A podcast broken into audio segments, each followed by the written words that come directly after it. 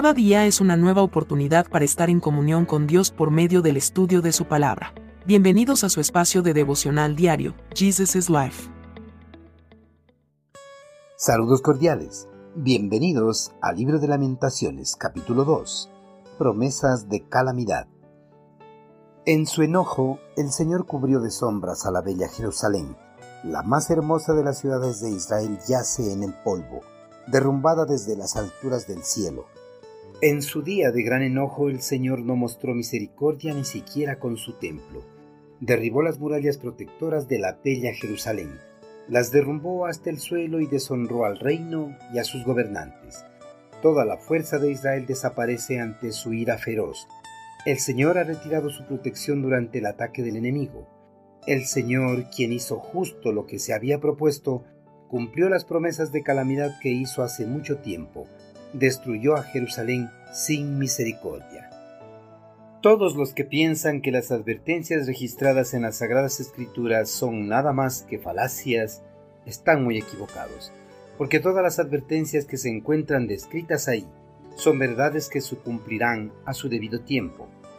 Al igual que muchas personas de la actualidad, el pueblo hebreo pensó que las advertencias dadas por los profetas eran mentiras que ellos habían inventado con las intenciones de causarle temor. Por eso no hizo caso a esas advertencias y siguió adelante con su vida de pecado. Pero cuando llegó el día decretado para el cumplimiento de las advertencias, el pueblo se dio cuenta de que las palabras anunciadas por los profetas habían sido ciertas. Judá se dio cuenta demasiado tarde, cuando ya no había retroceso para la ira de Dios. El pueblo tuvo que pagar caro su desobediencia y rebeldía a la voluntad de Dios. En el día de su ira el Señor no descansó hasta ver la destrucción total de la nación, pues ellos habían colmado la paciencia de Dios al no seguir las instrucciones dadas por su siervo Moisés y despreciado la llamada de atención de sus profetas. Los habitantes de Judá, con sus constantes rebeliones, buscaron su propia condenación. Ellos voluntariamente despreciaron el amor y la protección de Dios y fueron en busca de los dioses caldeos, rindiéndoles culto, ofrendas y sacrificios. Ellos pensaron que sus nuevos dioses les iban a dar la protección contra todos sus enemigos. Todas esas acciones levantaron la ira de Dios, razón por la cual Dios levantó la protección que había mantenido sobre la nación y los dejó a merced de sus enemigos, quienes aprovecharon la oportunidad y atacaron la ciudad hasta destruirla por completo.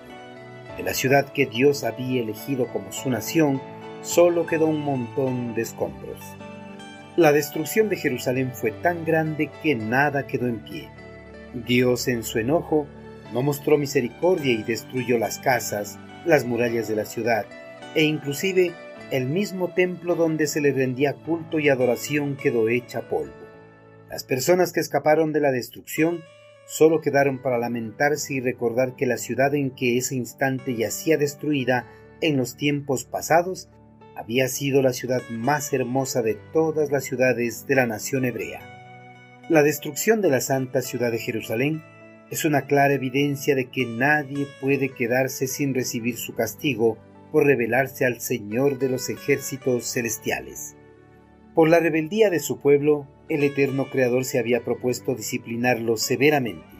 Por eso en el día de su ira, el Señor hizo justo lo que se había propuesto, cumpliendo las promesas de calamidad que había anunciado por medio de sus profetas hace mucho tiempo. Cuando llegó el día preciso, Dios destruyó completamente a Jerusalén sin misericordia. Si alguien todavía duda de que el Señor no cumplirá sus promesas de disciplina y castigo sobre todos los que le desobedecen, eche una mirada al pasado del pueblo hebreo y podrá darse cuenta de que Dios cumple todo lo que promete. Queridos hermanos, la destrucción de Jerusalén es una clara evidencia de que las promesas de castigo y disciplina descritas en las Sagradas Escrituras son reales y no simples falacias como piensan muchas personas inconversas. Los planes de Dios se han cumplido en el pasado, se cumplen en la actualidad y se cumplirán en el futuro. Todo lo que está escrito en la Biblia se cumplirá, así que no hay escapatoria para los que no aceptan la voluntad del Señor. Amigo, a Dios no le tembló la mano en el pasado para castigar a los que se rebelaron en contra de Él. ni le temblará la mano para castigar a los que rehúsan arrepentirse de sus pecados, a los que rehúsan aceptar el sacrificio de su Hijo amado y a los que rehúsan cumplir los planes de Dios que tiene para sus vidas. Para no ser parte de la ira de Dios, siempre será mejor alinearse a la voluntad del Supremo Creador, sabiendo que los planes de Dios siempre se cumplirán con o sin nuestra voluntad de permanecer con Él. Envíenos sus sugerencias y comentarios a nuestro correo electrónico ministerio@jesusislife.net. Este programa es una producción de Jesus is Life.